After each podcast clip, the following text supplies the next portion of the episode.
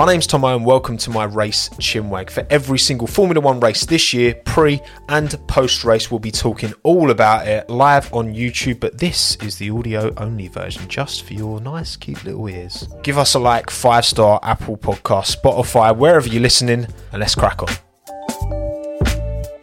Good evening, everyone, and welcome to the post race chinwag for the 2023 Monaco Grand Prix. Yes, I am slightly late. Um, my, my wife decided to call me um, from the bedroom um, seconds before I was about to hit go live. So, you know, it happens. Anyway, a roll intro.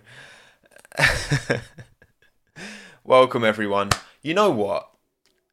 This whole weekend, in terms of motorsport, has been pretty bloody fantastic. Okay. Just watched the Indy 500 finale as well, which was pretty amazing. Um, spoiler alert: Joseph Newgarden won for the first time ever. Super happy for him. Pato was in with a great shot. I know there's a lot of Pato O'Ward for McLaren fans out there as well. Um, I was rooting for Pato, of course, but wasn't to be uh, for Mister Mister o- O'Ward. Unfortunately for him, um, it happens, and Monaco delivered delivered. I can imagine you are Helita. I can imagine you are crying for Arrow McLaren. Thank you for joining Ram, Kieran, Carol, Min, Eb, Eb, Ed, Eddie.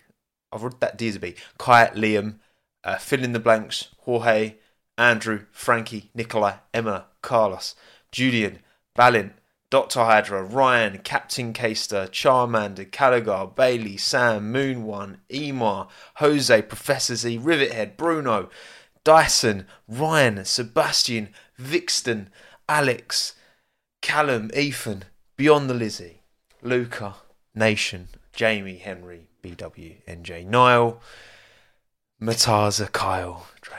Thank you, everyone. Thank you, everyone who's watching live on YouTube. Thank you to everyone who's watching this after the fact on YouTube. Thank you to everyone who's listening to the only audio only version of this on Apple Podcasts, Spotify, all of the lovely streaming platforms just for ears. That's all fine as well. It's all it's all good. It's all good. It's good to be back. And well done, Everton, for surviving in the Premier League. Honestly, I, I wanted Leicester to stay up. So I wasn't actually, I was, you know, I was accepting of West Ham losing to Leicester. But Bournemouth can do the job. So nothing against Everton. I just got a soft spot for Leicester, you know. It happens. And yes, we are doing this late, late on a Sunday night. Um, I've got stuff to do tomorrow. I've got a busy day. So I thought I'd just get this done now.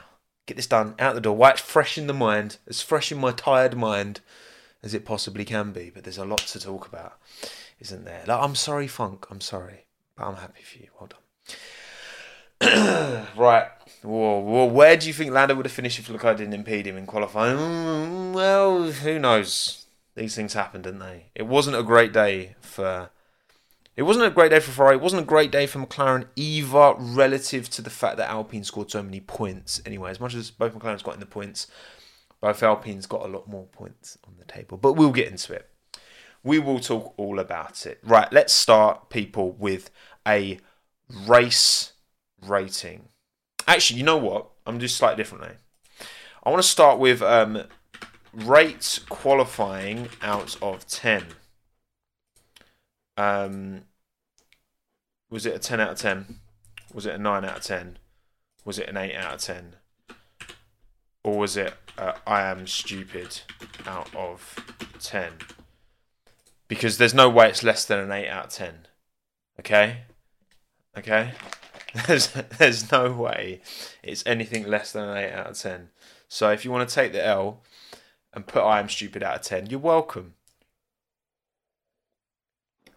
No, because like I haven't spoken about qualifying. You know, we haven't spoken since qualifying, and I was half tempted to do some kind. Of, well, I couldn't because I wasn't here. Um, if I was at home, I would have been half tempted to do a qualifying, post qualifying stream because oh my goodness, man, qualified was so so good. Monaco at its finest.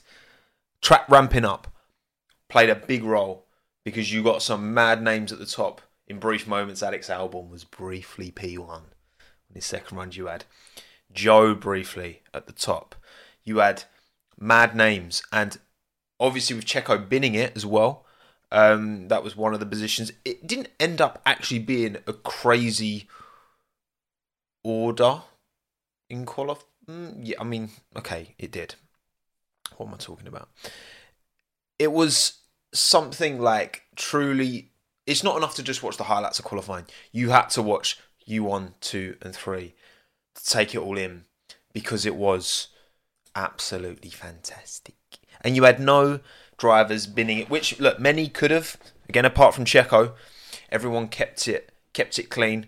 Um, somewhat obviously, like Lando hit the wall. You know, you had a few little incidents, but no no one bringing out red flags. And yeah, in those kind of instances, the way it was ramping up in Q3 as well.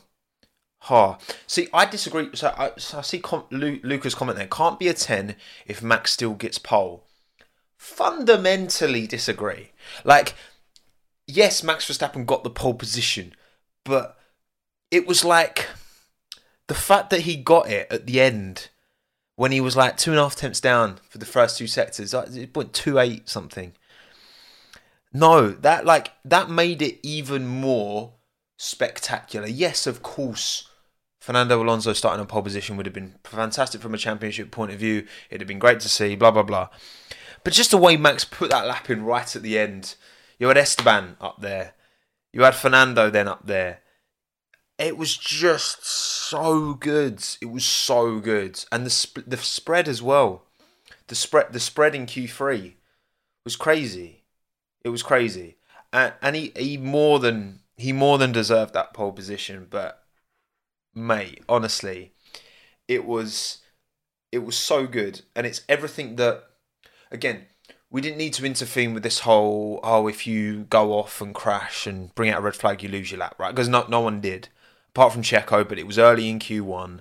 There was still plenty of time to get three more quick runs if you wanted to um, after Checo's incident. So, you know what? I think I, I I'm trying to remember a qualifying I enjoyed more. And I wasn't even at home. I was watching it on my phone in the back of an Uber. And it was amazing. It was just, I was like, huh. I bet the driver thought, what the hell's going on here? I, uh, I didn't mention anything about, oh, you watching the F1? Um, but it was so good.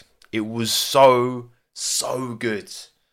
Oh, just Yes, more of that, please. And you know what? Why it was good. Monaco obviously bring brought this out where, yes, obviously having a car advantage pays dividends, but more than any other track on the calendar, if you're confident in the package you have, so even we saw the Williams have dog pace, like terrible pace, all right, awful pace in the race, but Alex, even though he had his shunt in practice, he was confident enough that he could get into Q2, do an alright job. You had both the AlphaTauris in, well, Yuki Q3 in an AlphaTauri. Haas were the only team that were really like off the pace. Otherwise, it was all it's all it's confidence. Confidence is a bigger factor. I think of any track that we go to, Monaco is the one that gives us the most kind of spec F1. Now, again, yes, of course, the Red Bull's still quicker around Monaco than a Haas, of course but compared to most other tracks, the driver makes a bigger difference at Monaco because it is all about do you dare push those margins? Do you dare go close to that wall? If you're not fully confident in your package, even if you've got a quicker car, you're going to get punished for it. And, mate, come on. Come on. Was this a qualifying example, good example?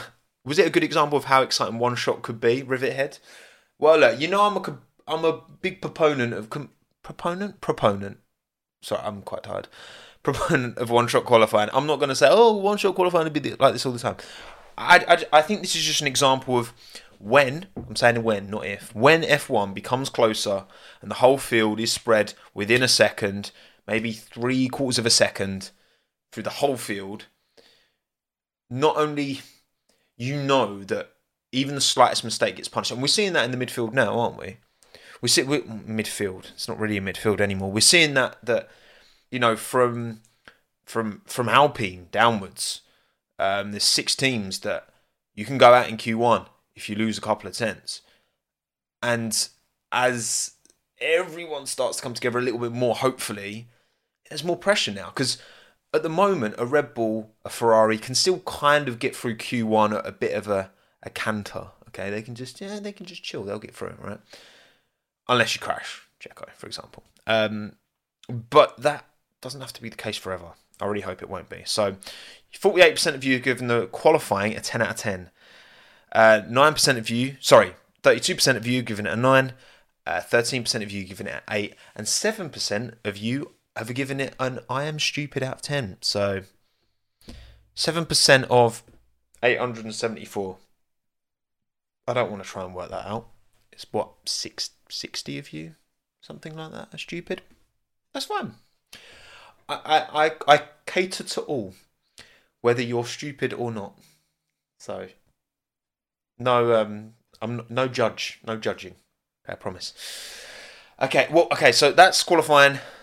New poll time, please. Race rating out of 10. Now, before I post this poll, I want you to. It's not as much as I'm like, oh, I like Monaco. Monaco should say. I, I think to, to we have to rate this race based off of it not being Monaco, just off of a race. Okay, what did the race give us? You can't add points because it's it was good by Monaco standards. That's all I'm saying. So what you what you thinking out of ten? I'm gonna get a rough idea of what what numbers are popping up in the live chat. Sevens, eight. Okay, I'm gonna I'm gonna say I'm gonna say nine or more, I'm to give a eight, a seven, um, a six or less. I think that's where I'm to. Yeah, okay. That's where I'm to do the poll. So nine or more, eight, seven, or six or less. Rating out of ten for the race itself. For the race itself. What do, what do you think? What do we think, people? because again, the, the race started. People kept it pretty clean.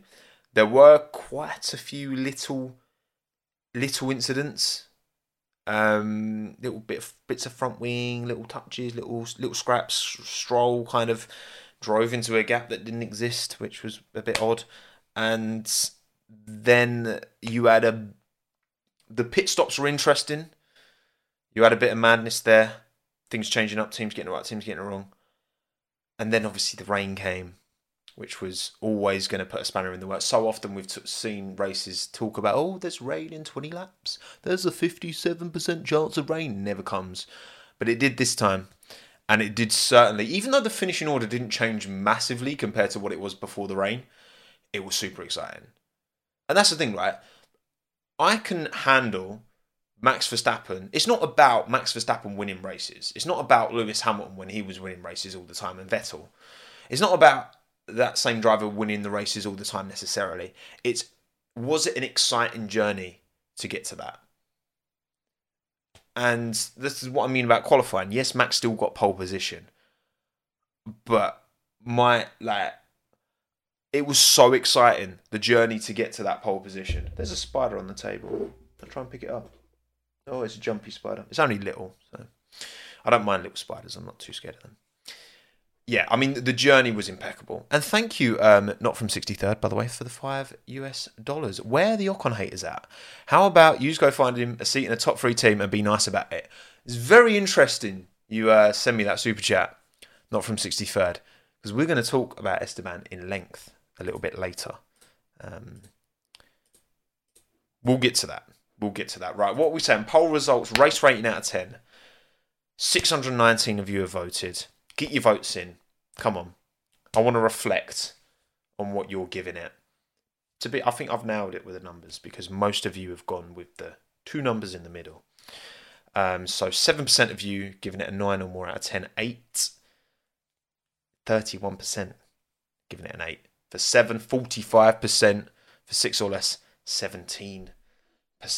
Well, before I reveal mine, do remember that you can listen to this uh, live stream after once I've finished and exported it and uploaded it to Spotify and Apple Podcasts. You can listen to it as well. So if you need to go somewhere and you want to listen to this later, you can. I'll do it after this. Um, But anyway, for me, it's a seven. For me, it's a seven. Five, again, f- seven is not average. Five is average. Why do we keep putting seven as average? It's not, no. The middle number is the bang average one. Five. This was a good race. By Monaco standards, it was very good. But it was a good race. It was alright.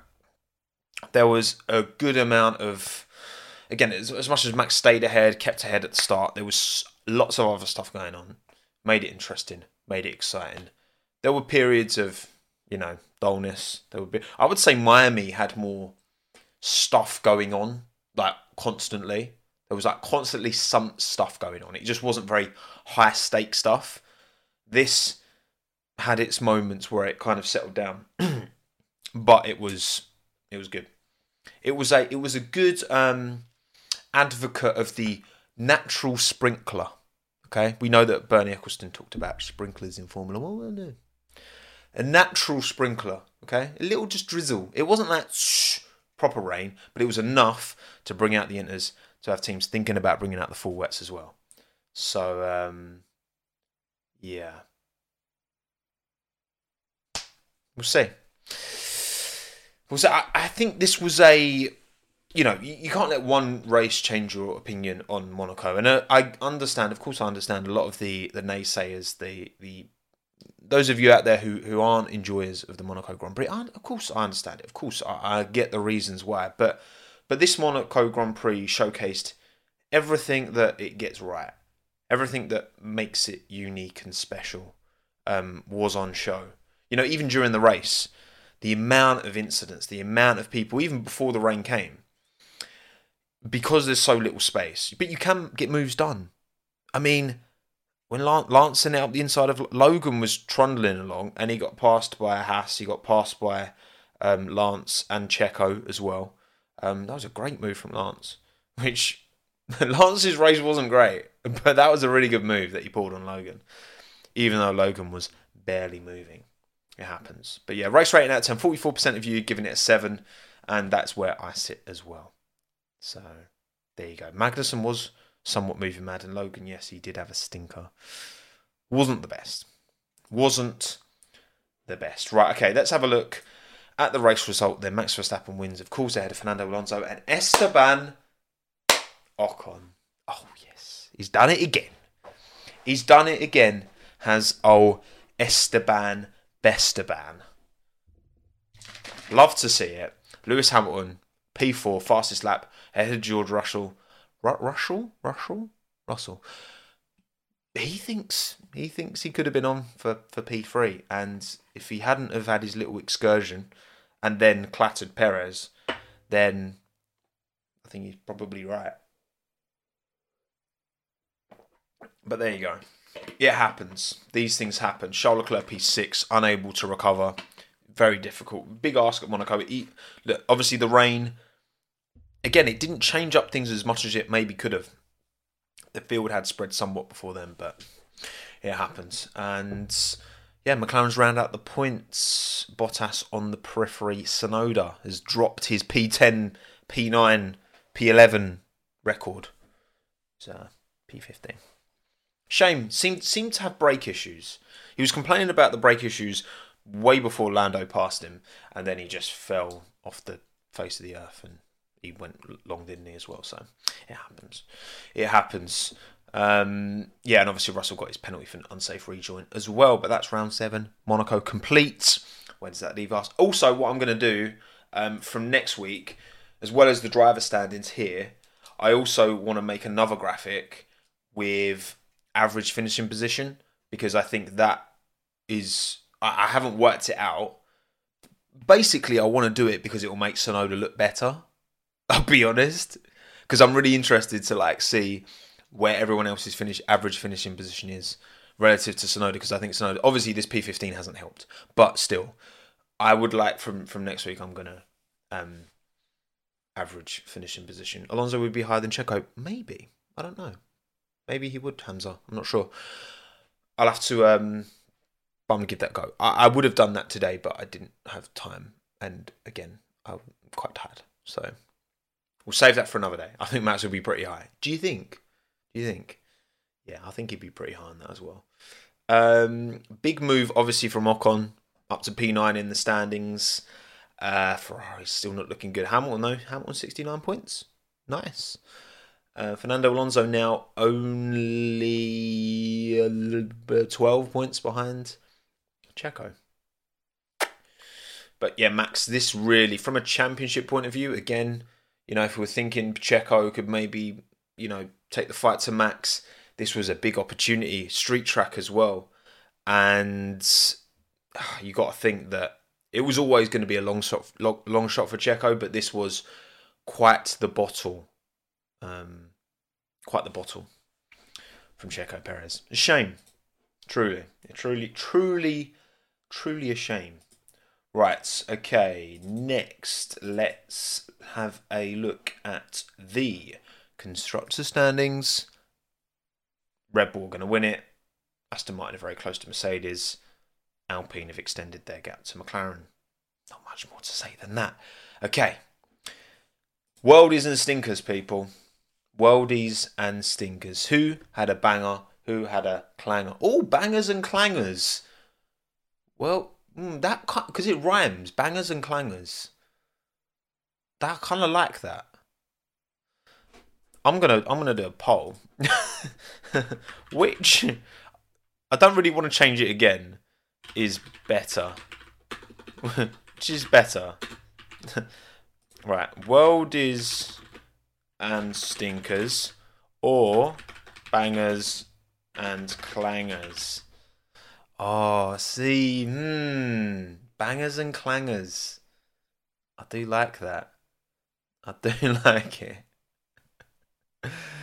Uh, um, whatever whatever the poll decides, I'm going to leave the poll up for a bit. Whatever the poll decides, I will either keep it. It just means I've got to do some more graphic design changes ahead of next time, and I've got to remember to change it before next time as well, which there's no guarantee. But welders and stinkers or bangers and clangers. Oh, bangers and clangers is winning winning as well. Pulled out an early lead. Um, yeah, constructor standings, whatever. Let's talk welders and stinkers. Maybe for the last time. According to this poll, it's looking like it might be the last time for me. And there were many, many potential candidates for the top and the bottom. Okay, for worldies and stinkers, there were many candidates. But for me, recency bias, I've gone with Esteban Ocon, Checo Perez, Alpine, Haas. Worldy stinker, worldy stinker. Do I need to explain much? The fact that Ocon was able to put it P4, inherited P3 with Leclerc penalty in an Alpine within two tenths of pole position, and we look at how good that Max Verstappen lap was, Ocon came within two tenths in an Alpine to then hold on to produce the perfect race. Didn't put foot wrong, kept Sainz behind with the pressure, he's he's under pressure that whole race to not let an opportunity um, slide. Nailed it. Checo, obviously, damage was done Saturday. You cannot, when you've got a top car, there is no excuse to shunt in Q1 and start at the back, man. Like Checo, come on, you had a Red Bull. You don't, you didn't need, you don't need to drive at hundred percent and yeah, maybe he was put off somewhat by the the car, but sorry, but but that's that's the thing, right? And you're fighting for a championship. Not good. It's not good. And then in the race as well, like just many many escapades for Checo. Wasn't good. Was not good. Was not a good race at all. And um, again, he wasn't the only one. Not the only one by any stretch, but I think for a street circuit as well, where he won last year. This was such an opportunity, and it's just you you can't do that in Q one. In Q one, no, not good enough. Not good enough. Uh, Worldy team Alpine again. Both the Alpines in Q three. Gasly with some good points on the board as well. Again, strategy point of view. Yeah, maybe Russell did flounder a P3 podium, but you know what? Esteban was there, and he's done this many a time. Opportunity presents itself and he takes it. Race pace wasn't there, of course, but there you go. Womo and Lomo. Yeah, that, that would also be interesting. Bangers and Clangers is is coming out on top, isn't it? It really is. I'm gonna leave it up for a bit longer. Just so any new, eh, it's, apparently it's 1,200 of you watching. There's only 671 votes. So what are you doing? Go and vote on the poll, right? Bad, Minton. Oh, Minton's not here. Sorry, he's um, my mum's because we're away this weekend. So my mum's looking after him. She's dropping him tomorrow morning, but he's not here. Sorry, sorry. To be fair, my last video he featured in like the first five minutes on my shoulder. So you know, sorry, it happens. Um, and then Stinker Haas. I mean, Haas were well off the pace in qualifying, and then just oh, just both drivers just had just oh, it just all went wrong they just Haas just did not give them a good car, and they kind of they kind of cocked it up, didn't they? But there you go. It happens. It happens. Unlucky Haas. Very inconsistent. Very inconsistent. Um, I do my worldies and stinkers before I look at yours. I did a poll. We got about 1,400 responses. So thank you very much for voting in the poll if you did. And you've gone for the same as me. Um, you copied my homework. How dare you? 70% of you went with Esteban Ocon as the worldy drive of 1,416 votes.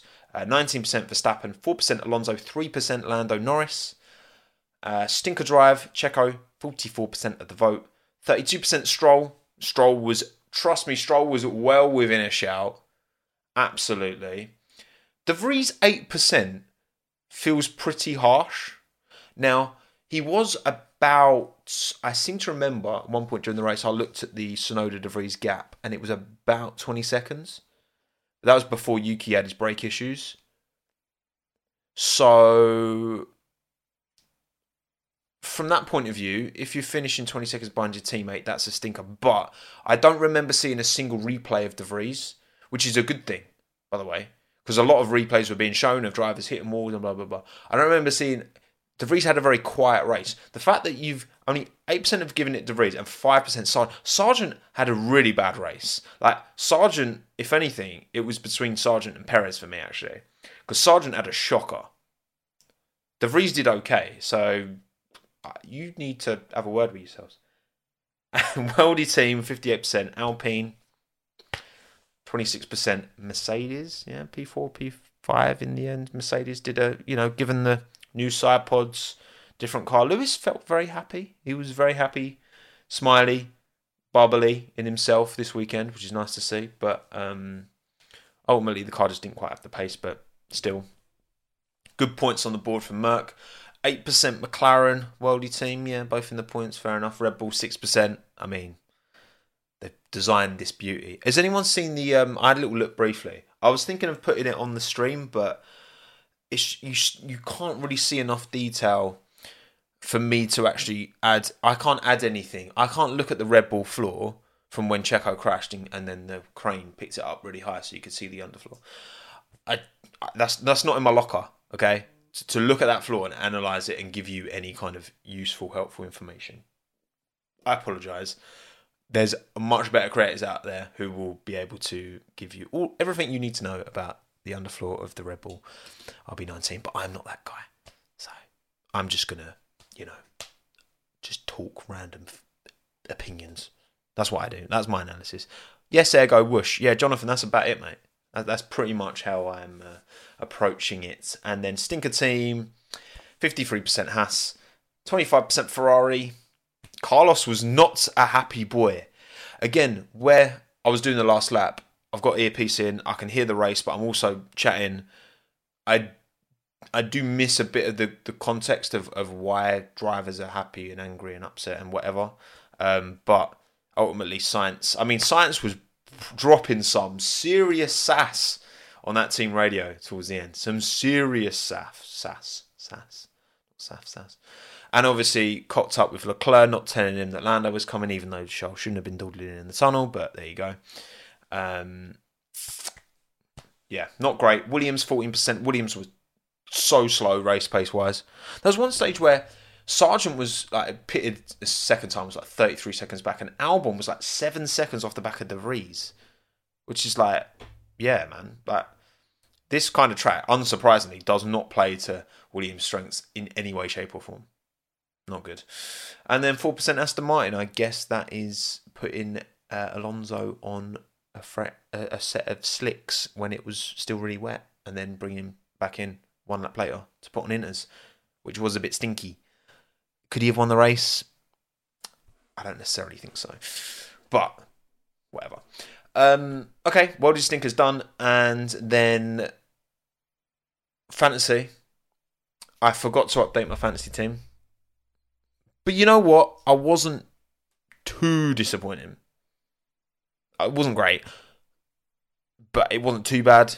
Oh wait, no, no, no, no. Sorry, sorry. I'm lying. I'm lying. I'm li- I'm just sitting here lying to you. I, wow. No, I did change my fantasy team actually. Um, I remembered like ten minutes before qualifying. So no, that no. Ignore ignore what I just said. Anyway, this is my this is my team. Um, Pierre Gasly thought he was going to have a good weekend. Had a pretty good weekend. Yuki, I decided to invest in Yuki coin on my fantasy and it didn't pay off this weekend. Unlucky. Carlos Sainz, I thought he was going to have a better race than he did. Um, especially, obviously, starting ahead of Charles, but wasn't great. Max did win the race, but didn't score many points. He only scored, what, how's that, 35 points? Which is pretty crazy. And Fernando finished P2 and only got 27 points. So, I don't know. Did, did, did not many drivers um, get points? Was that was that just a thing that no one really scored any points in, in fantasy? I, I don't know, but um, there we go. Actually, what's that? What's that? Um, I can't see because it's a bit blurry on my screen. Total points one eight seven. Yeah, it's not. It's not good. It's not good, breath. It's not good. Bjorn, that three year member you needs to add a third start. Oh, I'll have to have a look at that, Bjorn. I can't believe member for three years, Bjorn. Big up, one guy. Love that. Um, your best team got 60, 161 points. Oh, okay, Hilly. I, I feel better now you said that. I feel minus 17 points for Lance. Yeah, I don't think this was a big point scoring weekend. I guess because there's not many overtakes um, at Monaco. So overtakes are a big opportunity for points, I guess. But it's hard to measure overtakes when it was raining as well. But um, but yeah, overall, not a great weekend in fantasy. Okay, two oh Daniel got two oh two. Okay, so not yeah, but I feel like more of you are like didn't get great points, but okay, it happens. It happens. These things happen. Right. Okay. Breakdown. Team by team. Let's start with Williams. Dog. Awful. Best thing about Williams all weekend was James Vowles on the pit box. James Vowles is great. He's quality. Like he knows what he's talking about. He drops proper knowledge. James Vowles. I um I approve. I approve of James Vowles on the um on the box. He's good. Very good. Very good. Very clever bloke, knows what he's talking about. Obviously that car's got still quite quite a way to go. They've really struggled with downforce for a number of seasons now. Um, they're still playing catch up. They've got all this ATR time because you know they're right towards the back, so they need to be using it to uh, to to build that gap. But James Vowles gives me all of the confidence in the world that he's going to be a fantastic team principal. Like again, we don't know how he actually runs a team and if he's actually good at actually doing it, but everything from the outside in looks fantastic, and he's got a great relationship with so many drivers as well. So yeah, good. But yeah, not great. Sargent, not good. Um, even though he, he was quite happy um, after qualifying with how he'd done. Um, he didn't qualify last. Went out in Q1 though. Um, Alex got what P13 start, but in the race that car just isn't good enough um, around a track like this anyway. But that's that's the beauty of F1. You know, you're going to get some tracks like Monaco. You're going to get other tracks like Baku. You're going to get other tracks like Catalunya. Like Catalunya and Monaco couldn't be more different, really, in terms of the demands on the car. So it will be interesting to see where the pace is relative from this weekend to, to next, I guess. And we'll maybe see a bit more of whether these big Mercedes upgrades are actually doing the job. But yeah, Williams got work to do. Pull your fingers out, okay? Come on. We're, we're still um, on the poll, by the way. Welders and, Stinkers is on 41%, so it's closed the gap somewhat, but Bangers and Clangers is still ahead. 59%. Yeah, Bangers and Clangers, man. I do think Bangers and Clangers might be the one, but I'll leave it up for a bit more time. So maybe Worldies and Stinkers can come through uh, with a late surge. We'll see. Um, Alpha Tauri, you know, it's not a bad car. Like clearly, I, I think I think it's not. I think it's it's not a bad car. Like Yuki put it into Q three. De Vries put it into Q two. Yuki was running pretty comfortably P nine for a significant chunk of the race. I don't know if he encountered. Does anyone know in chat? Is it confirmed that he actually had an issue? Like, was it an actual problem with the car? Because like, I remember on on the radio, he was complaining about the brakes because they were like, "You're losing under braking," and he they they made a suggestion, and he was like, he was like, "Do you want me to crash?" like he was, um, yeah. Which I, I I still think that is, it's definitely a weakness of Tsunoda's. Like, and you can say this about a lot of drivers, to be fair, but I think it doesn't help because there is a degree of language barrier there. I think it's quite when Yuki's frustrated, he's very frantic, and I feel like it's quite hard to for him to communicate exactly what he needs.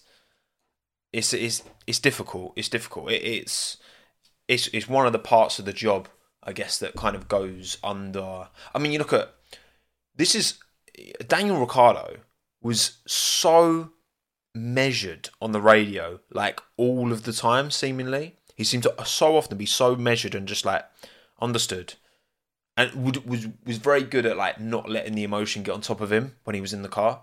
I'd say he was the best at that, and that's something I think Yuki just does need to work on somewhat. And I'm just saying because oh, I know people get on him, him for like oh because he shouts and like it's not about that. It's just how in these situations when these things happen, how do you conduct yourself that's gonna in a way that is gonna be beneficial to your outcome. Now, maybe him being more chilled about it wouldn't have changed what had happened, but I don't think it helps, you know. So, but yeah, I still don't get me wrong. Yuki, Yuki's like it was a great race up until that point. Come on, Yuki's doing bits. Yuki's doing bits for sure. Thank you, definitely not the FIA. Thank you for your, your the subsidised uh, nine ninety nine payment, much appreciated. Um, thoughts on F two? Shocker for doing season. Great round for Pourchaire, Vesti, and Hauger. Yeah, I'll take a little bit of time actually. We've talked about AlphaTauri. I'll take a little bit of a, a break from F one uh, to talk about roll intro again. Uh, the F two. The F two was very um very interesting. Um, Iwasa, who's the driver that I follow, didn't have a great qualifying, but meant that he started P2 in the sprint and converted a win. So happy with that, um, but wasn't able to convert too much in the main race. You had Vesti. Vesti's Vesti's looking good. Vesti's uh, Mercedes driver academy, isn't he? Um, Vesti's looking good. Pourchaire's looking good, of course. Um, yeah, I mean, it was a good race, but like that that Marta incident Jeez. Like, again, that was one where I was watching it on my phone. I was I was in bed. I had it on my phone, and it was, like, oh, Martin's drive through. If you haven't seen it, Victor Martins, um, he's going up the hill. Jack Doohan in front of him had just crashed. Um, he'd I think he'd hit the wall earlier, like Mirabeau or something, and like his front wing had kind of got broken and then he was going up the hill, and obviously it's like a long left hander at the front, and then he lost the rear, went into the wall hard. The car caught fire as well, so it was burning, but it's over to the side. Cars could go around the side, but obviously marshals were on track, and then with double waved yellows, and oh, how how fast did we reckon Martins was going then? Like he, pro- he I don't uh, I don't think he was going full race speed on the yellows but he's he was not prepared to stop. That's for sure. He was certain. I think he was probably going about 90, 80, yeah, maybe 80 mile an hour. which is like that's more than the motorway speed limit in the UK. Which obviously I, only ever drive the motorway speed speed limit in the UK. Okay, it's it's quick. We um we forget how quick these cars are going. Like when you see the safety car in front of the, you don't realize the safety car is going full tilt, and the drivers are still complaining about it being too slow. Um, but yeah, like, oh, it was so, it was like inches from this marshal like, and again, I, I in this incident, I, I don't know how much information is the driver given. Like, was if Martin was given that information clearly and ahead of time, then there is no excuse, and that's an absolute shocker from him because that could have claimed a life. Like, if he doesn't react you know, if he's a little bit, or if, if there's a bit, there could have there could have easily been a bit of oil on the track, and then he reacts and he doesn't actually have control of the car, and then it's something horrible. Uh, motor racing is dangerous. You know, if you were watching the Indy 500 earlier, you had uh, Rosenqvist go off and Kirkwood sent his left rear flying into the sky, went over the catch fence and hit someone's Chevy in the parking lot.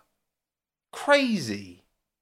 Like, such a that could easily have resulted in a fatality, like easily.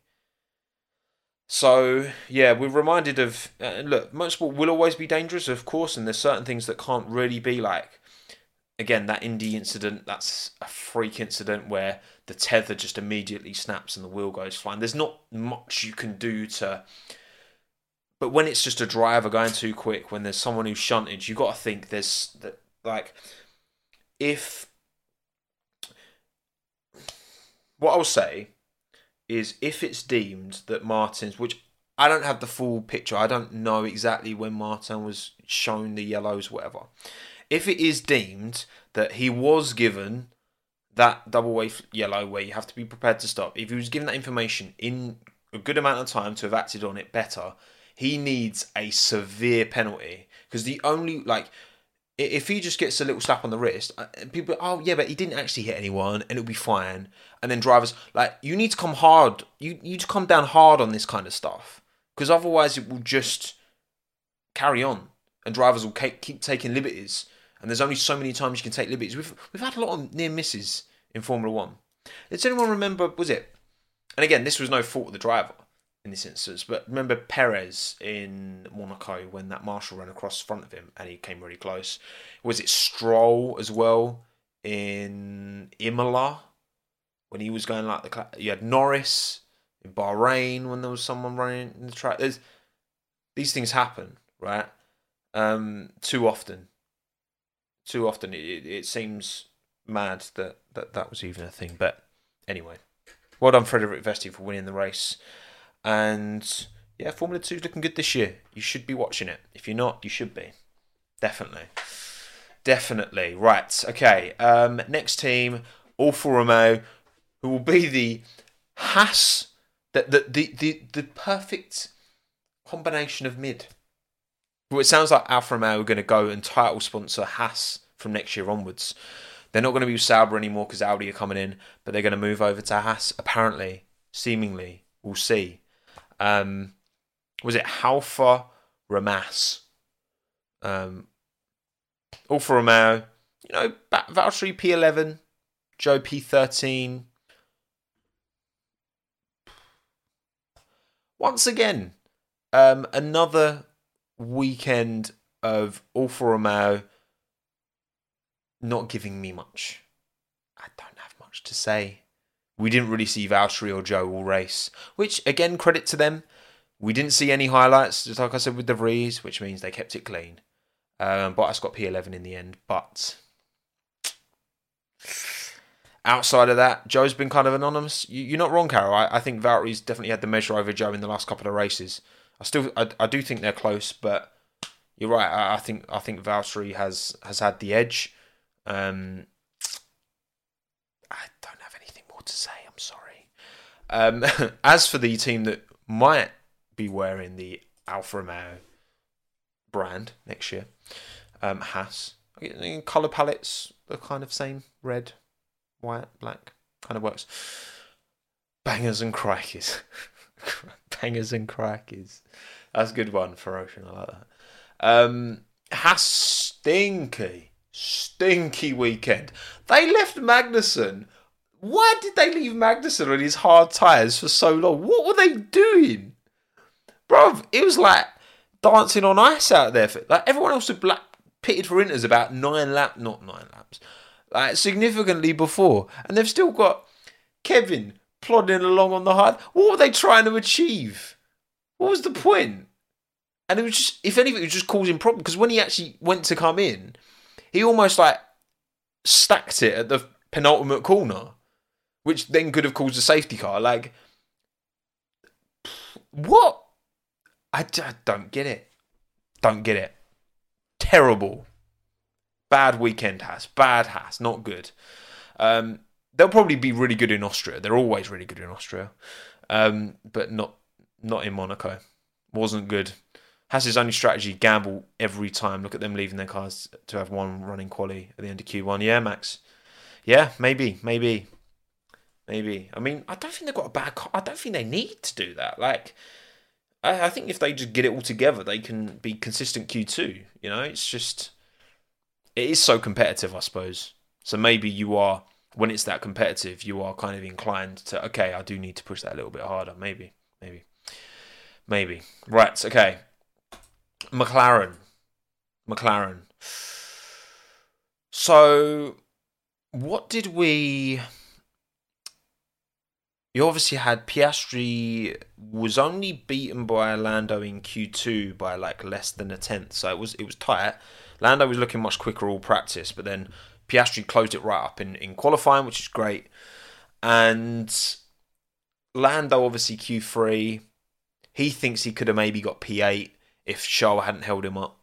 Which which to me that's like I mean, I've seen some immaculate, incredible mental gymnastics from Charles Leclerc ultras online this weekend trying to somehow defend Charles from not getting like are you are you no It's just like it's such a clear slam dunk penalty. My God! Like, not only is there an unwritten rule that you don't dawdle in the tunnel, which Shaw was doing. If you've seen his onboard, he's not even like he's just looking at the, the wheel, and then he realizes Lando's there, and he suddenly like jinks the wheel to the to the left, and it's too late by that point. Not only do you not do that, but also, yeah, it was communicated to him super late, like seemingly from that same clip. I I retweeted it um, Javi's engineer was like telling him about Verstappen before he was even telling him about Norris coming. So the driver and the team both were at fault. You know, if if one of those, so if, if Scholl doesn't do in the pit lane, he's probably not getting a penalty. If the team tell him earlier, then he won't do in the pit lane. He's probably not getting a penalty. But both of those things happened. He did ruin Lando's lap, and hundred percent, like at least a free place penalty. For me, I was like, you know what? If they'd have given him a five, because it was both team and driver, both cocking up, then free, fine. Yes, Monaco, whatever. Um, but man, that's just like, come on. That was just foolish. Silliness. Absolute silly, silly, silly silliness from. Um, I mean, the thing is, like, that's just Ferrari, isn't it? But we, have not even talked about Ferrari yet. I'm, I'm getting ahead of myself here. But yeah, McLaren, um, good, good, decent. Um, to be honest, so you see in the um, in the Worldies and Stinkers that a lot of you, a few of you, gave Lando um, drive of the day, drive of the weekend, and obviously yeah, got to Q three. Should maybe could have could have got more, not that much more, but more. Um, but I, I saw quite a few shouts for um, Lando having a really good race. And to be honest, from what I saw, I wasn't. Because again, I was doing last lap, talking, presenting. They didn't show us much of Lando. So you had to be like focused. What did Lando? I, I want to hear what Lando did well in this race. I'm not saying he didn't. I just I, I, I don't really know. Um, I want to understand. I want you to educate me, chat, on pass Piastri on the worst strategy because yeah, he, he was behind um, Piastri at one stage, wasn't he? Um, Lowell, you want a UFC match? Max versus George. Ah, oh, Max. Max is definitely taking George's head off. Come on, come on, come on. Let's let's be honest. Let's be real. Um, yeah, what was what what was it that that Lando kind of nailed particularly this weekend? I just want to kind of yeah understand. Um, three seconds faster than anyone in inters. Yeah, he, no, you're right actually, Herbert. He, he was going very quick on those inters, wasn't he? Um, rain performance fastest on the track in the wet. Um, gained a lot of time on the inters. Okay, yeah. So it was his it was his wet weather pace and the livery. The livery was good. It was very good. I, I very much enjoyed the livery, and it looked great on the Rosenqvist's uh, McLaren as well. He had the old Marlboro, like the orange Marlboro. He had. It was great.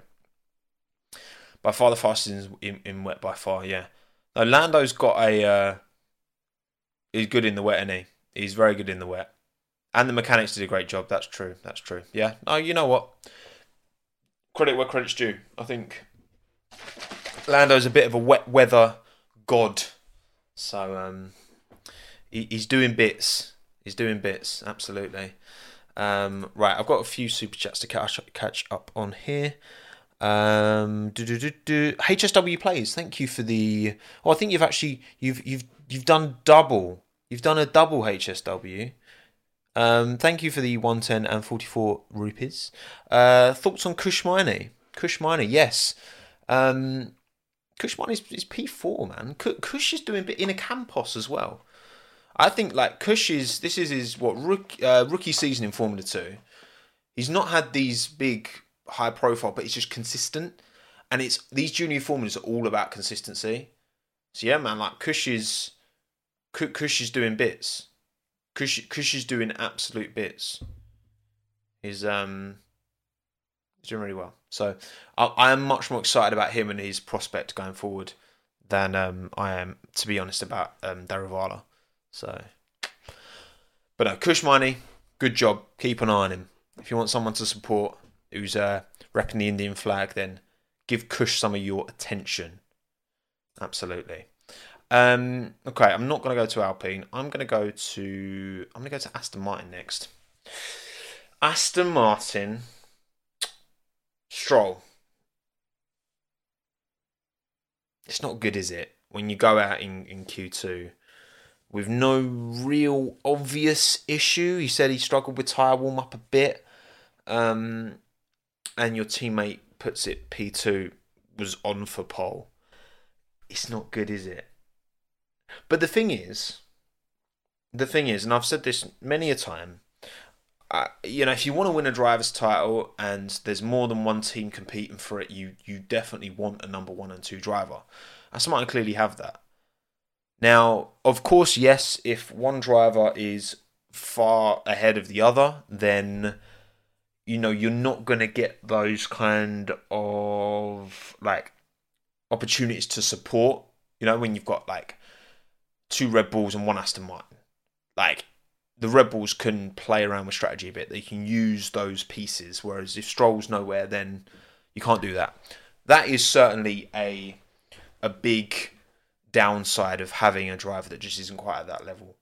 Um, however, it is clear that you know Alonso's the number one driver. He's by far and away clear of Stroll, and I'm sure Lawrence, like, all he can do is give his son the opportunity.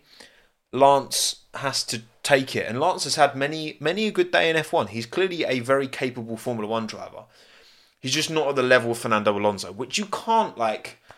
You can't massively get on, get on his back for that because Fernando Alonso is Fernando Alonso. But in an instance like this, where it just doesn't look good, you know, it doesn't look good, and in the race as well. I mean, that move he tried to make on Sargent, there's just not space, and he just went he just drove into the wall. Like he just, I don't know, he just ex- expected the space to be. I get his first lap, and you you you're more trigger happy, and you want to make moves, right? But it just wasn't. It just was such a scrappy race from Lance. Like, and there was what around the roundabout, he he went straight on on the inters, didn't he? Like lazily kind of clunked into the wall, and that's what eventually ended his race because then he hit the other wall and whatever. Yeah, it's, it's not good.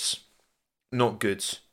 Um, his racecraft is not the best. I will give you that constant. I, I think I think pace wise, I mean, he's not terrible. Again, Alonso's quicker, but he's a quicker than most people. Yeah, it's just Stroll. After all this time, I, I you'd expect Stroll to be better than he is, I guess, and and it kind of says a lot, I suppose, about you know the level of driver, the ceiling. His ceiling, he's probably close to his ceiling, given how many. What this is his seventh year in Formula One. How much more development is there to come from Lance? I don't know. I don't know. He did again pull a great move on Sargent. That that was really exciting. That was interesting. But other than that, that was kind of it. End the poll. Should I, shall I end the poll now? Um, Harriet Wright. You love Harriet Wright, apparently. Um, fifty-six percent of you of fifteen hundred. It's it's got very close. No, you know? I'm leaving it up. I'm leaving it up. I'm leaving the poll up because it's close now. It's 56% bangers and clangers, 44% worldies and stinkers. It's getting close. Do you think Stroll will ever be replaced? I was talking about this on on the the last that podcast actually. It's like the thing is, if it gets to the point where Lance is the inhibiting factor, I imagine there is a board of directors as much as Lawrence Stroll is, is the face of Aston Martin and the face of the Aston Martin Formula One team, you know, both the road car business and the Formula One team, I imagine there's a board of directors. It's not just Lawrence doing what he wants when he wants. Like these are these are um, publicly listed companies. I have stocks in Aston Martin, not very many, and I am like eighty percent down. I'm waiting. I'm playing the long game. It's not good. Um, if when you invest, you can win and lose. So it turns out. Fortunately, I only put a few hundred quid in, so it's not the absolute end of the world. And it's not financial advice, Hamza. I promise you that. it's bad financial advice. That's what it is. Um. So Tom, I'm financially biased. Yes, I am. Absolutely. And so so there's that. There's if if Lance becomes could he like could by vote of directors over Lawrence get him out maybe, or could Lawrence just pay for him to go for another team and drive for another team? That would obviously be an admission that he acknowledges that Lance isn't good enough. But again, I, I think in this situation, you know, Michael Schumacher was comfortably clear of Rubens Barrichello for years and won all those titles. Hamilton Bottas, comfortably clear, won all those titles. Vettel Webber, not comfortably clear for two years, and it was close. Comfortably clear for the other two years, and won those two titles. So, you know, there's like so many instances where it's just like, if they get to that stage, then I don't think that gap is going to be a problem. Versus if they say bought in I don't know. Say say Aston Martin bought in someone who's like proper like top tier like Lando, right? Lando and Alonso. I think that I think they'd cause more damage than good to a drivers' championship fight. Maybe not a constructors, but a drivers' championship fight. I think they would. So, pretty yeah. Unfortunately, I don't have enough um, shares in Aston Martin to um, bring it up in a board meeting, but we'll see. I think I'll have to put a little bit more in. Yeah, maybe Felipe Drugovich. Maybe, maybe. He should buy AlphaTauri as a junior team. Put Lance there. Man, imagine that. What would they call that? Martin Aston. It's the um, Martin Aston Formula One team. I love Lawrence Stroll's voice, man. Um. Anyway, Fernando. Fernando had been hyping this up for a long time, and it did deliver. And again, that uh, Saturday was just so good. And when he he went quickest, and I was like, uh, and then Verstappen went quicker, and I was like, ah. Is um Aston Martin? What's Aston Martin in Italian? Alpha Martin. um, yeah, man. Just again continuing to um prove so many people, myself included, wrong that he is every bit the driver that he was, and his level does not seem to have dropped in any way, shape, or form.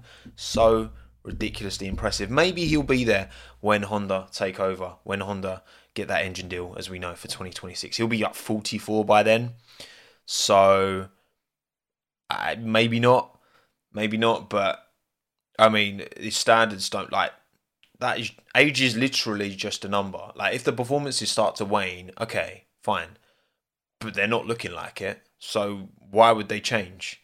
Why would they change? Um, I hope this this this generation Fernando Alonso. I've warmed to him so much more. I think he takes himself a bit less seriously, and he plays that pantomime villain as well, and I love it. It's it's it's good vibes. It really is. Um, who's actually voting for bangers and clangers? It's cl- it's close now. It's 55-45. 1600 votes. Worldies and Stinkers 45%, Bangers and Clangers 55. Now I'm I'm leave that poll up. I'm I'm leaving it up. Um, Victor Marta to Aston Martin. There you go, Aston Martin. Beautiful. Um, okay, next team we're going to talk about Mercedes. Um, oh yeah, Alonso was. Oh, actually, yeah. Sorry. Before we talk about Mercedes, good shout, Billy. Um, cheers for the two quid, mate. Alonso was let down by bad strategy call today. If they hadn't pit for the slicks, it's about a 20 second pit stop loss, isn't it, around Monaco? And he was what, 27 behind in the end, I think. I can't actually remember. I don't think that would have won Alonso the race. What it would have done is put Alonso much closer to Max, and therefore more pressure would have been exerted on Max. So that could have maybe was it a 20 second gap? was it? Oh, so it's lower than I thought it was. Alonso was 18 at the time of his second pit stop. Okay. Would have been close. Winners and binners, that's actually quite good. Hmm. I th- I think if Alonso had come out, yeah, it's the wrong call. Maybe I don't know yeah, it's hard. It's hard.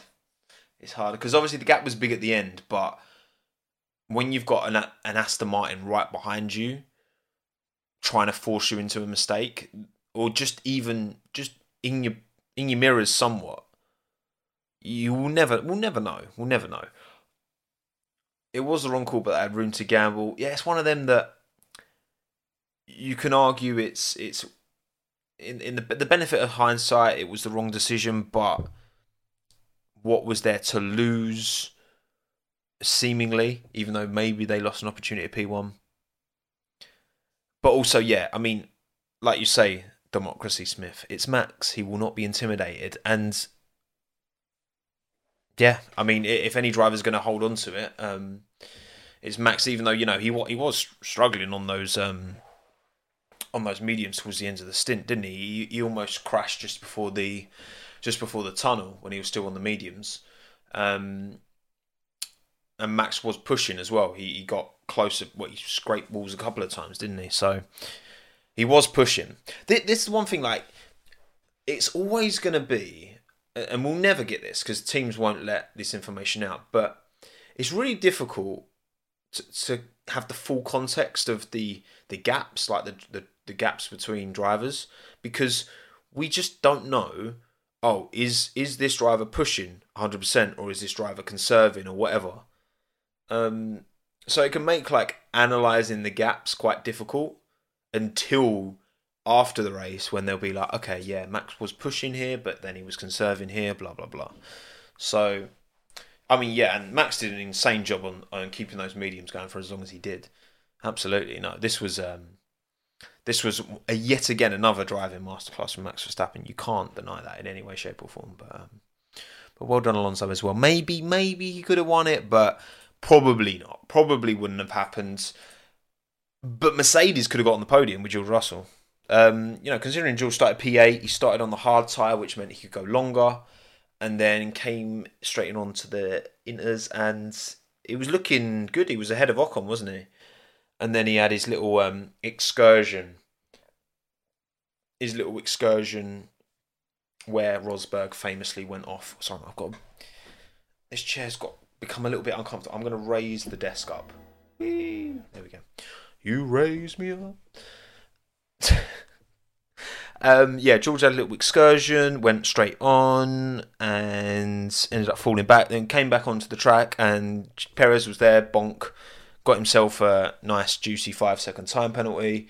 Then he was trying to get Mercedes to let him ahead of Hamilton, which was never going to happen.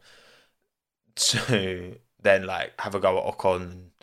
Again, you can't pass around Monaco, especially like obviously the wet weather was great, but then when you got that dry line, then that meant there's no overtakes were going to happen unless someone obviously made a mistake. But once you've got a dry line, you can't make overtakes, especially around Monaco.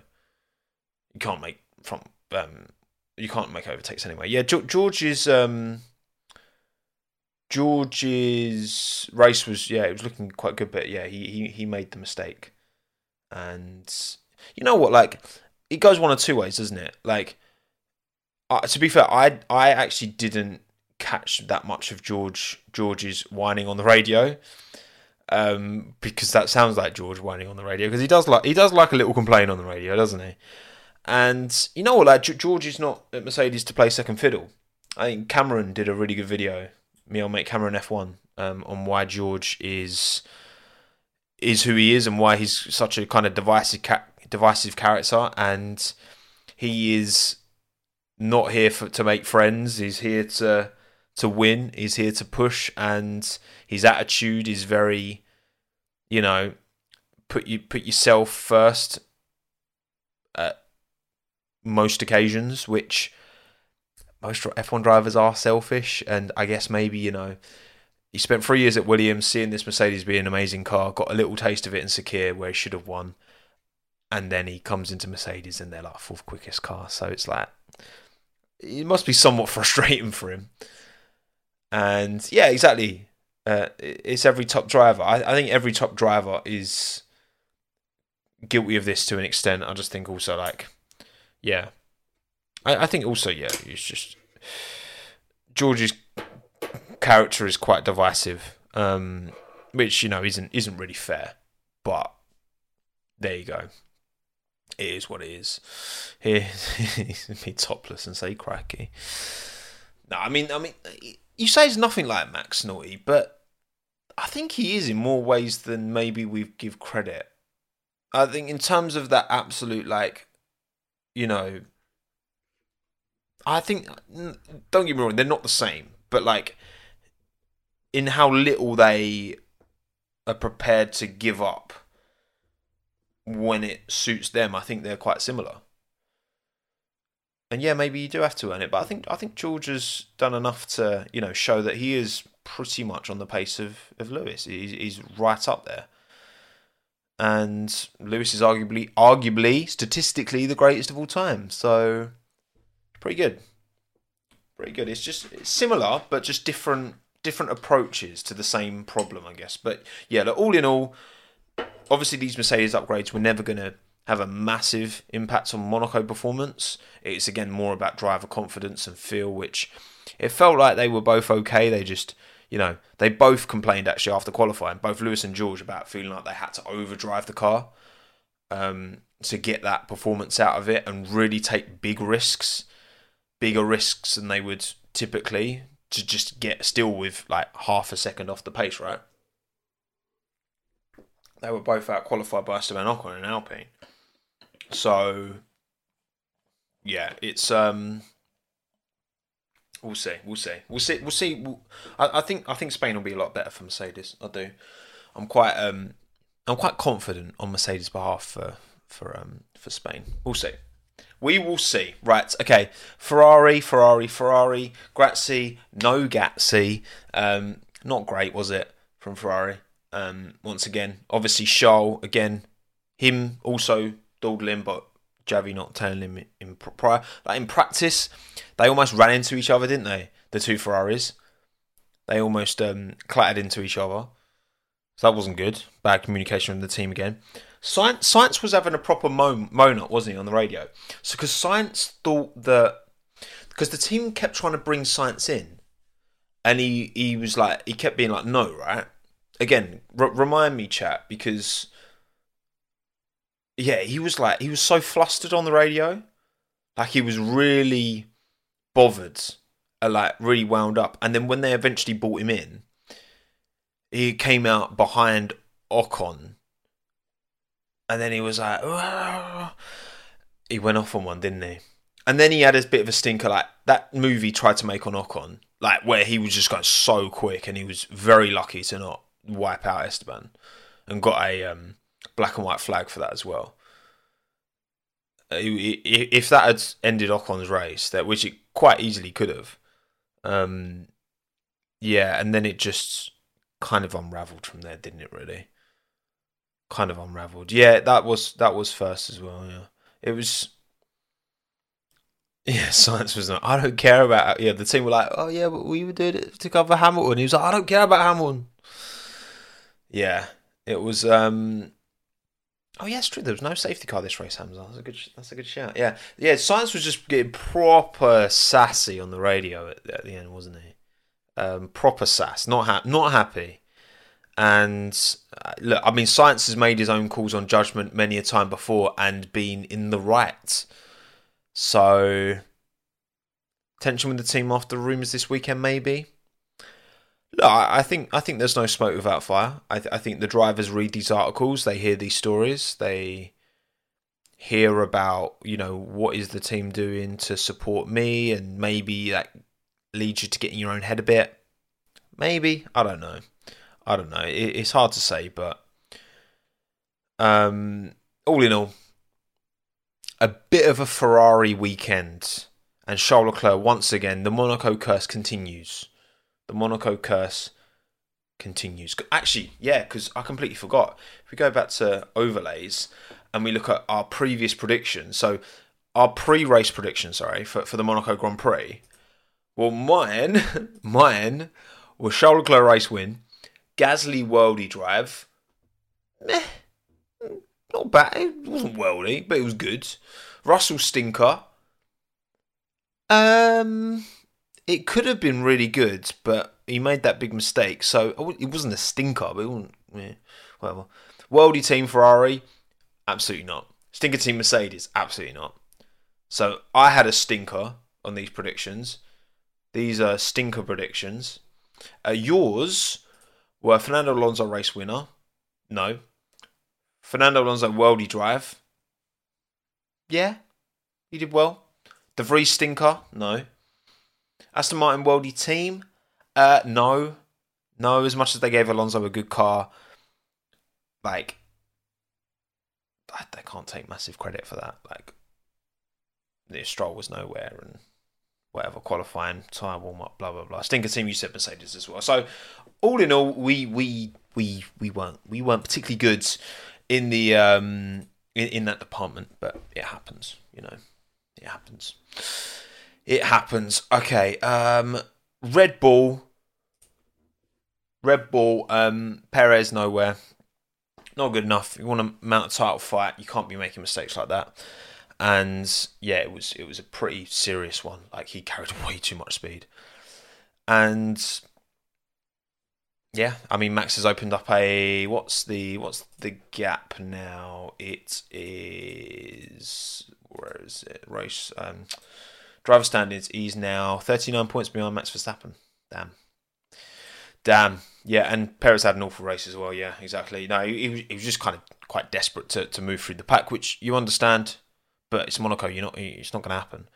So because he pitted early, didn't he? He wanted to take hards to the end, but obviously the rain came and things just got ridiculous. But yeah, Max. Max is just was he 39 wins for Max as well. Nice. Um, yeah, Max is just a, a ridiculously talented Formula One driver. Like, what more can you say? Um, he, he, it's just just so good. That just oh, Saturday was so good. Uh, even the fact that he took the pole, I was just like, oh my god, this is amazing. This is I was so happy. I was having the time of my life watching. That I love this sport sometimes so much. Like I love it anyway, but but, but like moments like that are just like, oh my god, that just you feel it. That's just like, oh god, it's so good, so good. Um, but look, also you know, Checo's doing a good enough job to consolidate his seat at that Red Bull team. Um, you're doing a better job overall than I thought you would. So yeah, I, I think ultimately he's not going to challenge for the title, but he should be able to get should be able to get P two. If he doesn't get P two, that doesn't look good because that Red Bull is clear. Um, but then I, I do think as well, you know, Red Bull have got this big advantage right now. I, I I don't see why by the end of the season, by the final kind of third of the season, that at least one other team has pretty much caught up. But by that time, the damage will have already been done. It's not like first race of the season. You know, first race of the season, you score 25 points to win. Last race of the season, you also score 25 points to win. So if you if you can bank those results in early, which Red Bull were doing a great job doing, um, getting those wins on the boards, then boom. I wonder if Newey is talking with Checo after showing the floor. yeah, well, look, I mean, yeah, Monaco's the one place you really don't want to shunt because of the, the cherry pickers picking up the car and taking it about 15 miles into the sky so you can get a great view of the underfloor. And again, the, the Red Bull underfloor looks, again, I'm not an aero expert, but it looks like it's compared to uh, compared to the Mercedes underfloor that we saw after Hamilton crashed, quite significantly more intricate and well put together. So credit to Red Bull and, and Adrian Newey and the rest of the team. Not just him, of course. There's a whole team, but Newey snapped his pencil. Not a happy boy, understandably. Understandably. Right, okay. And then finally, finally, let's talk about Alpine. Um, Pierre Gasly, great job. Very good job. Um, didn't put much, like, I don't think he could have done too much more. Um, given where he was, you know, he finished between the Ferraris. Um, race pace wasn't great as we saw from Ocon because that gap from between him and Alonso opened up massively pretty quick. Um, but this moment, this race was all about a certain man. Pierre was not happy at the team celebration. Lol. Yeah, I mean, I did see, I did see some pictures of Pierre that he wasn't he wasn't thrilled. Which look, I do kind of like. No, I don't think he was bitter. I just think like obviously it's your teammate and he's on the podium. You're seventh, and you're like big rivals. Like not necessarily in a negative way, but like you you you know. That's the person you got to beat, and especially with all the the history between the two of them, I, I get him being a little bit like, oh, whatever. But yeah, Gasly dissatisfied. I can I can understand it. You know, I can get it. Thoughts on Rossi's comments in retrospect. I mean, just because Rossi had a little moan up doesn't mean the car's gained three tenths. Like, I don't know. I think Rossi. This car's been like somewhat clear of the midfield all season. It's just he's not had the chance to really show it through their own incompetence. I mean, if if they don't crash into each other in Australia, then they're even more points clear of, of McLaren which is obviously where they should have been based on pace and, and pace alone. But but no, I I wanna I wanna take some time um, as we get towards the end of this stream to talk about a certain Mister Esteban Ocon. So in these streams, I like to try and make a segment that I'm going to cut this bit up and put it into a video and, and edit around it. So I'm still thinking what I'm going to title this, but my kind of working title for this is that I think Esteban Ocon certainly does deserve more love and more respect amongst the broader F1 fan base. Because when you actually look at what he's gone through to get to where he is, his junior career, what he has achieved now that he is in F1, all in midfield at best machinery, it ticks a lot of boxes. It ticks a lot of boxes. And he's not the most popular. But I think people are now starting to come around and take him a bit more seriously. But also, I think just we're seeing a bit more love for Esteban. Es- uh, Esty Bestie, all that, right? Okay, it's good. It's cute, right? It's endearing. Is Esty really the bestie? That's quite good. I am versatility. I'm writing that down. Is Esty really the bestie? I like that. I'm versatility. If I use that as a title, then you're taking credit. So I've got basically I've got some points noted down, six points here as to why I think you should be taking Esteban more seriously and be giving him some more love and giving him some more support because You know, I put him up there as one of my favourite drivers behind Albon, but he's right up there at the sharp end. Um, I mean, when he won that race at Hungary ahead of Vettel, I went off. I was there was such a build build up of like energy, you know, it was crazy. And maybe, look, Hannah, you've got no opinion of Ocon at all. Well, I'm about to change that. So the first point about Esteban is that within a sport that's full of so much privilege, so much, so many rich kids, so much money, right? He's made it through such humble beginnings. Now, I did do a full video over a year ago, I think, like maybe more like two years ago, talking about Esteban Ocon, um, his humble beginnings, right? Super humble beginnings from Évreux, from northern France, near to where Pierre's from as well, but they had quite different backgrounds. Esteban's family, his parents, his dog, um, his dad was a mechanic they lived above the mechanics, and Esteban, you know, going through his karting career, showing promise, but in order to finance it, you know, I mean, Esteban was doing work on his own car. Like his story is similar to, you know, we hear the story about Lewis Hamilton and how he came from relatively humble beginnings. Um, Esteban was very much the same, if not even, you know, worse off in terms of, you know, it's like a family business that his dad would work into the middle of the night to support them, to put money in, bring money into the family to support Esteban's karting career. They then sold all that up, jumped in a motorhome with their dog, and would drive around Europe, getting Esteban to these karting events, put everything on the line, put everything on the line, and, and maybe that's given a, you know, this degree of of edge to to Esteban's style. He doesn't like to concede positions and maybe that's somewhat of it manifests in a way that can be perceived as a bit of a weakness and doesn't hold him in the best regard sometimes but i think that comes off because he knows what the sacrifices that the people closest to him have had to make to get into where he is are very impressive. Um, go find the video on my channel. Just type in ocon if you want to watch it and i'm going to link it in the video above here somewhere so again, if, if if you value that, if you value those kind of things, which again, after doing that video, I I got so much more respect for Esteban, like where he came from, and I got so much more support. I so want to see him do well because he has had to be. He's not one of these millionaire kids who, you know, if it didn't work in F one, it didn't like do something else. Like he'd be working in a garage with his dad probably still to this day. I'm sure. I'm sure I've seen him quoted saying that. The humble beginnings are one thing. He also he beat Max Verstappen in equal machinery. Now it was nine years ago in uh, European Formula Three. Tom Blomqvist actually finished second um, in that series. Nine wins, twenty-one podiums for Esteban. Max did actually win more races, but Esteban was more consistent throughout the season. Both rookies in 2014. Esteban was 67 points ahead by the end of it all.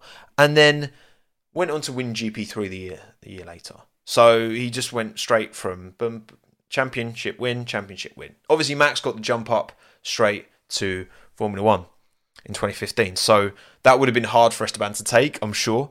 Um, again, we know them to have got history in Formula One, and this was again back when they were they, they were kids, um, juniors, um, fighting on track, and then you know a little bit off of it. But he he beat Max in equal machinery. Yeah, you look over the course of the season, they both did a great job. Don't get. I think Max won like seven races in a row. I think, um, but Max had more inconsistency. He had more retirements. Again, a, a young Max Verstappen was liable to a crash. I think Max was honestly Max was the quicker driver, but Esteban was more consistent, more able to put it together more often, and less crash happy in those early days. And again, beat Verstappen in equal machinery. Credit for that. Point three. The quality of Esteban's teammates, like, has been, considering how long he's been in the sport. So 2017 was his first full season. So 17, 18, didn't race in 19, 20, 21, 22. So this is his sixth season in Formula One. So one fewer than Lance Stroll.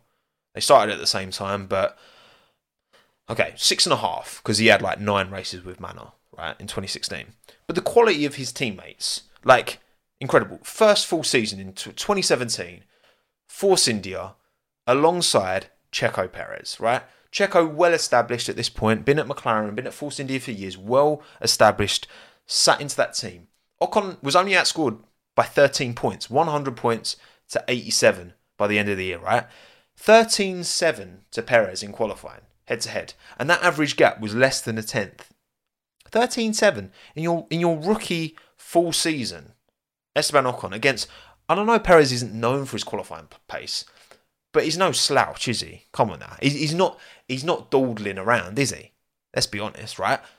Good. Good first season, okay? Ricciardo, his teammate in 2020, was probably the most. Ricciardo probably did the biggest job on Esteban of all of his teammates.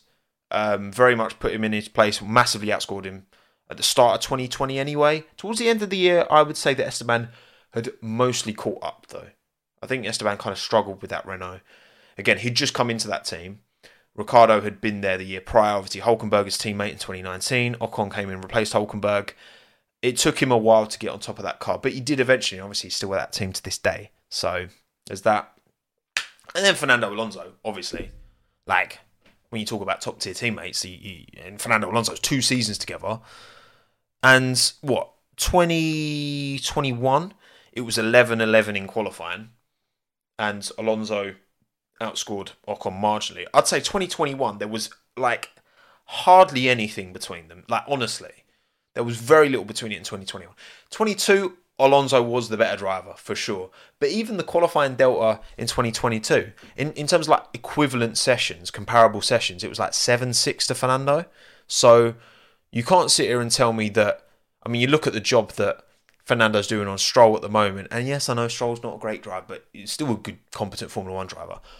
Ocon, like, firmly held his own, firmly held his own against top tier teammates consistently. And obviously, look, out uh, Gasly's not exactly slow, is he? Like he's not exactly.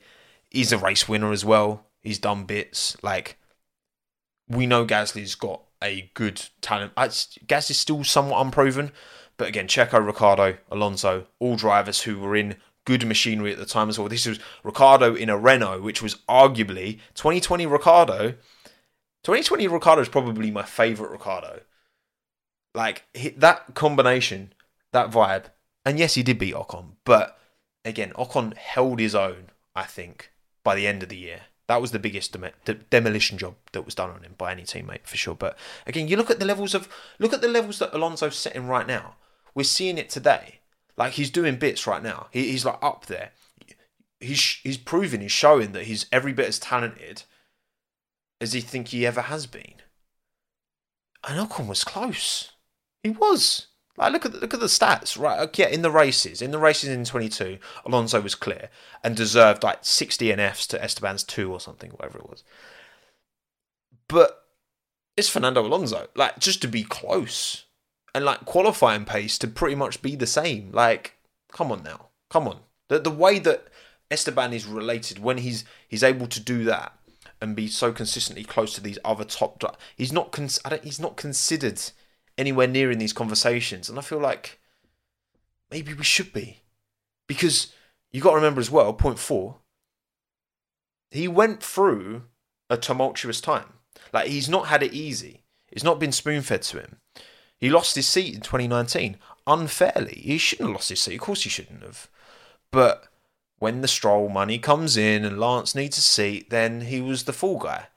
And he didn't let that get the better of him. Obviously, he was still affiliated with Mercedes, so he was, you know, reserve driver at Mercedes with Toto. Toto helped get him the move back into Alpine, but also he put himself front and center. He put himself in them conversations, and he didn't let that time outside of a seat define his career. Because there's been many a driver who's lost a seat and never returned, and it's it's not it's not straightforward. It's not easy. Some drivers have to work for it harder than others, and it's not. It was never a guarantee for Ocon to come back especially obviously, yeah, he tripped over Perez a few times. Maybe that somewhat might have put off potential suitors, but it didn't let him. Obviously, the French connection helps, don't get me wrong, but gets back into Alpine. Didn't let that brief moment of potential, you know, that could have easily derailed his career, but it didn't. So that to me shows a driver who's determined and is going to go the extra mile and, and didn't allow that again to define what would have been a an unfortunate end to what was looking like a really promising career. And look, point number five. Ocon's always been a midfield machinery, yet when he gets opportunities, he converts them. There's one one thing getting opportunities. I always think like you remember when Antonio Giovinazzi random race. It was like Monza 21, I think, and he put like P7 in qualifying, Q3 in a Sauber Alfa Romeo, amazing, and then just immediately has an incident with Sainz and he's out the race. Like when Ocon has had these opportunities, he has delivered, right? So P2 in Sakhir, 2020 the for- long forgotten P2 in Sakhir. No one remembers that Ocon finished P2 in Sakhir because George was going to win that race. He had the issues with the car, he had the puncture. Perez came through from the back. There were two huge stories there.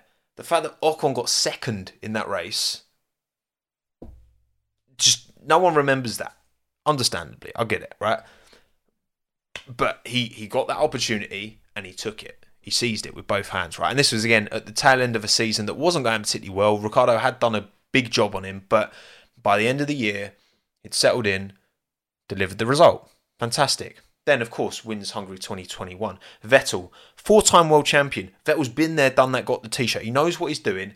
Pressure, lap after lap after lap. Yes, of course, massive bit of, you know, benefit. Everyone else getting bowling balled by Bottas and Stroll, right?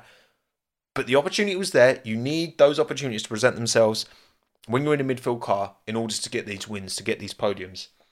And he did. And he took it. And he took the opportunity. Didn't let Vettel get past. Didn't make a mistake. Obviously, team deserve credit as well for giving giving him a good pit stop. You've got someone who knows like that. That was no, that was nothing to Vettel relatively to Ocon because Vettel's done it. He's done it all before. Yes, obviously at Aston Martin he hadn't done it, but he's been there. He knows what he's doing. And Ocon held on and kept him off. Like, so impressive given the caliber of driver who's putting pressure on. Almost 2021, a P3 in Saudi Arabia. Oh, I remember Bottas drag race down the line.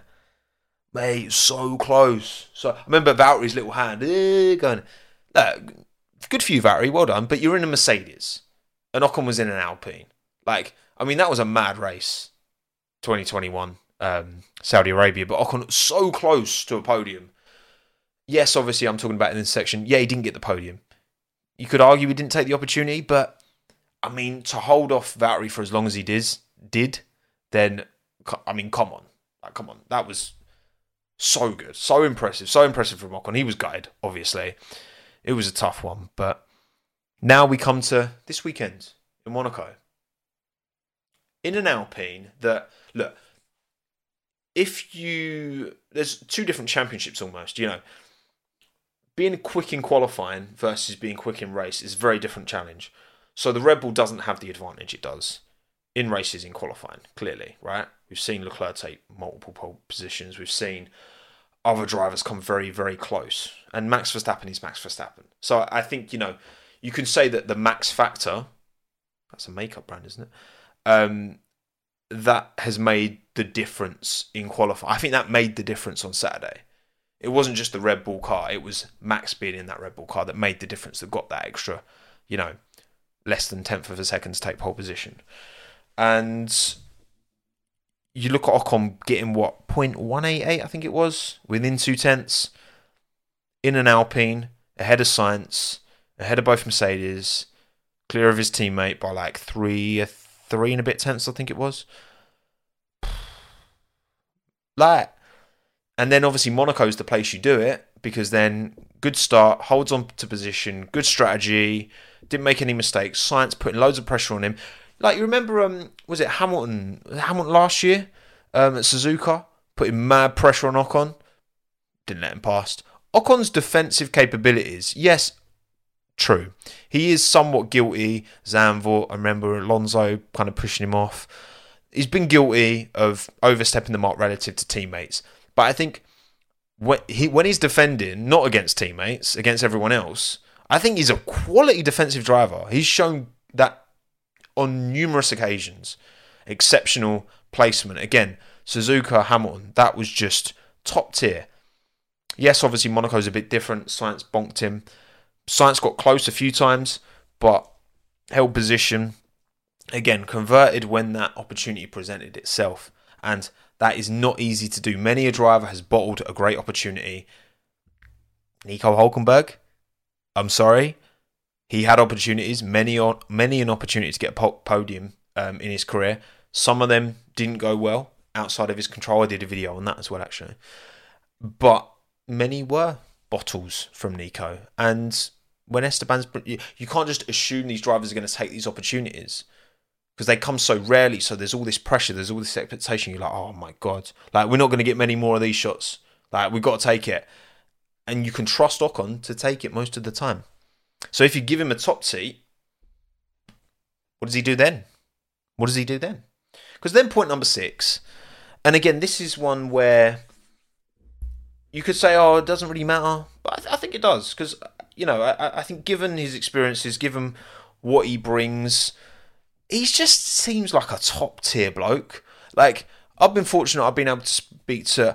Was it when I, I'm sure when I was speaking to Alex Jacques, and I asked something along the lines of like, "Is there a particular driver you got like a really good relationship with, or whatever?"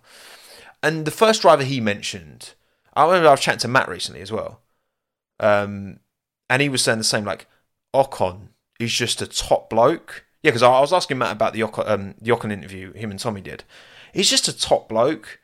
He's just like a really sound fella, and like if you want someone to support, part of the reason why I support Alex, I, I don't know. I just I gravitate towards Alex, and I think his, his personality, his character, he seems like a laugh, and I feel the same about Ocon. I just think like what's beautiful about Formula One is that you've got all of these different individuals who, you know, are, are brought together by this shared passion, this shared interest, thing that they're 20 of the best, not the best, but 20 of the best in the world at, right? They're all exceptional at what they do.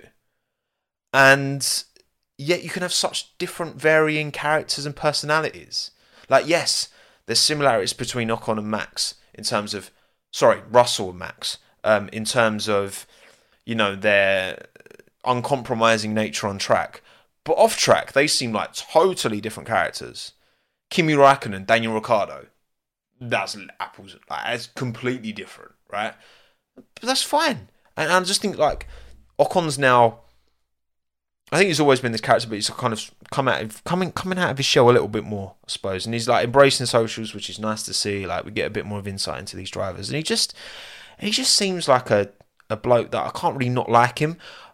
I think part of the reason why because I think there's been a long time where Ocon's like not really had much of a fan base, and I think that's affected how people have rated him.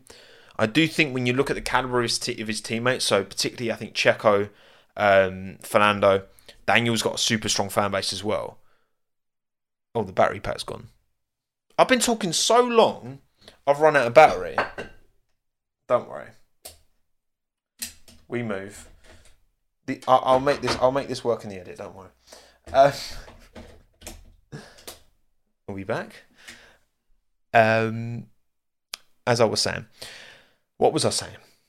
Um, oh yeah, so you know when Ocon would have his tussles with Checo, when Ocon would have his tussles with Alonso, which you know it takes two to tango, but you know a good amount of the time Ocon was you know particularly with Alonso, I think he was more more culpable I think Perez gave as good as he got. Like Perez has got a, a naughty squeeze in him. Gasly 2020 Spa, for example, very naughty. Um, but I think obviously, yeah, when you when you when you tangle with a teammate of drivers with such big and invested fan bases, you're not going to make many friends. You know what I mean? And I, I think that's kind of maybe carried on, and, and that's given him a reputation as you know, it's given him a reputation as a bad teammate, and maybe that is somewhat fair. Maybe it is somewhat fair that he's seen in that way. But the caliber of drive that he can bring and has brought so often, and the consistency he's put up against such quality teammates, we have to start putting a bit more Ocon into these conversations of, you know, drivers that are gonna potentially, if you give him a car, could he fight for a world title? I think if he had the car, I think he'd be in the fight. I do. I do.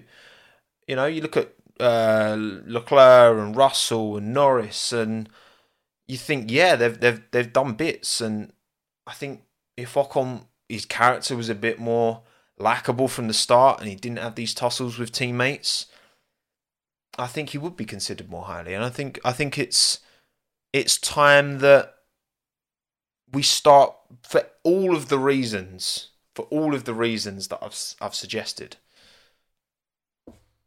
that we give a bit more love and a bit more respect and get a bit more support behind Esteban Ocon because he deserves it. I think he very much deserves it. I'm not saying he's Leclerc level. I'm not. I'm saying if you gave him the f- car to fight for a world championship, I think he would be in the fight. I do. I do. Hundred percent. Hundred percent. I really do. I mean, he was in the same car as Fernando, and he would outqualify Fernando as much as uh, Fernando would outqualify him. Yes, Fernando had the edge in the race. Yes, if I said between Ocon and Alonso, in the same car fighting for a championship, I would think yes, Alonso would be more likely to win that championship. But Ocon wouldn't like he doesn't he wouldn't beat Ocon every time. Ocon would have plenty of dubs over Fernando. Fernando would win more often for sure.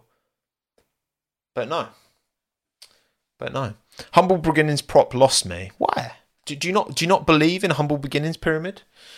Do you believe in drivers born of, of privilege and wealth? I mean, he'd be much closer than Lance, absolutely. You'd want a naughty squeeze from Ocon, would you now, PP? Would you? Would you? It's a bit saucy. But yeah, so listen, that's my case. That's my case. I think I put my case forward quite well. We'll see. I'll make it into a video and see if the world agrees. Right, we're going back. We're going to wrap this up. Which is better? The winner after 2,205, 207 votes keeps going up with 55% of the vote, bangers and clangers wins. Don't let me forget. Don't let me forget. Before uh, the Spanish Grand Prix pre-race live stream to update um, bangers and clangers. I mean, obviously, I, I do I, I do worldies and stinkers after the race because you don't know what's happened before the race, obviously. Um, but yeah, I'm rebranding again it used to be winners and losers. Then it was worldies and stinkers. Now it's bangers and clangers. But um, bangers and clangers wins. So I don't know if I can continue watching with bangers and clangers. Uh, look, Hamza, I'm sorry. Like I believe in democracy. Okay, even though democracy sometimes gets things wrong. Like, was it 55-45 Brexit? what?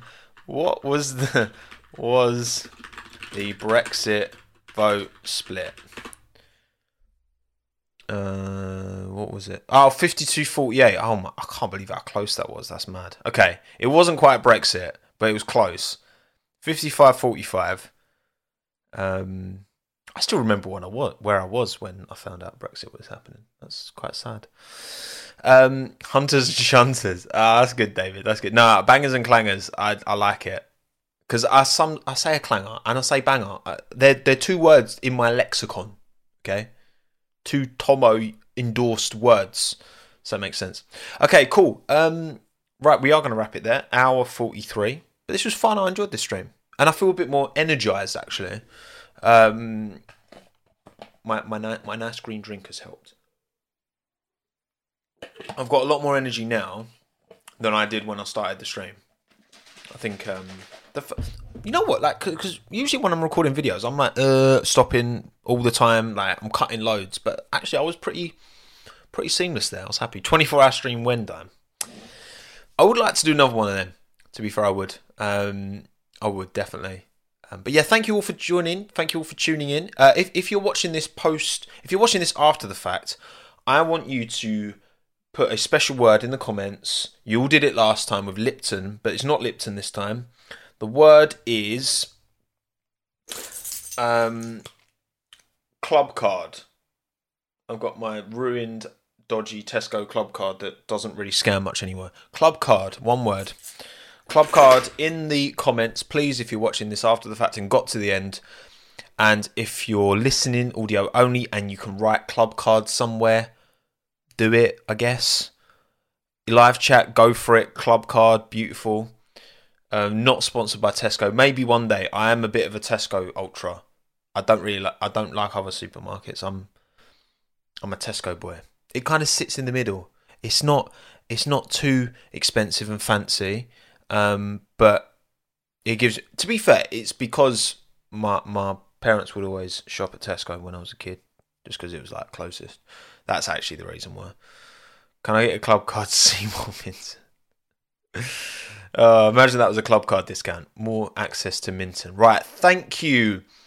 Um, Benjamin, Freya, Joseph, Yellow World, Daywood, Lomtong, Diogo, Maria, Charmander, Robert, Alex, Eva, Frank, Isabel, HSW, Flying Spy, Louis, Bennett, Alston, Dominic, I love Harriet Wright, Stefan, Gardiner, Herbert Fully, Cena, Lewis, Halita, David, Hamza, uh, Cena, Carlos, Kirsten, Nick, David, The Wood, Max. See you in a bit. Exactly, Max. See you in a bit. Appreciate you all taking the time. Stay hydrated. Be happy, be well. And I will see you later this week where I'm going to basically upload the video you just listened to with some nice edits and then pre-race stream on the Thursday for the Spanish Grand Prix. Also, I've got a stag do this weekend in Newcastle, so I'm going to have to juggle. How do I consume Formula One whilst also on a what is probably going to be quite a dangerous stag do for me for my um for my liver? But there we go. I'll get through. Cheers, everyone. Uh, be good. Bye bye.